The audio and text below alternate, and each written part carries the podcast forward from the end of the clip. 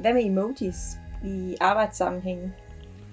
De er jo blevet meget mere accepteret, end de var for 10 år siden.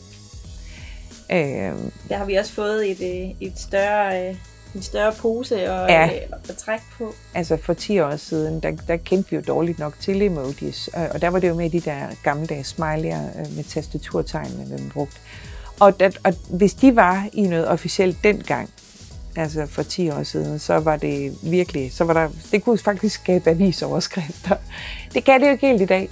Der, men der er stadigvæk sådan en tendens til, at øh, for eksempel Danmarks Radio kan godt bruge emojis, når de skriver på Facebook, men øh, de vil måske ikke gøre det i et mere officielt brev.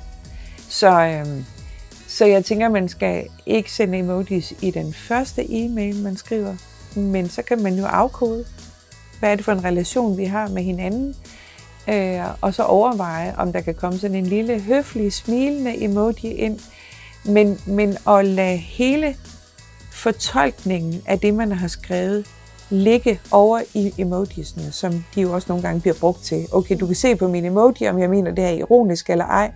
Det vil jeg stærkt advare mod, at man gør i en e-mail. Der skal skriften kunne stå for Alt, sig selv. det skal ja. den kunne. Man skal ikke være i tvivl om, hvad intentionen er med det, man har skrevet. Nej.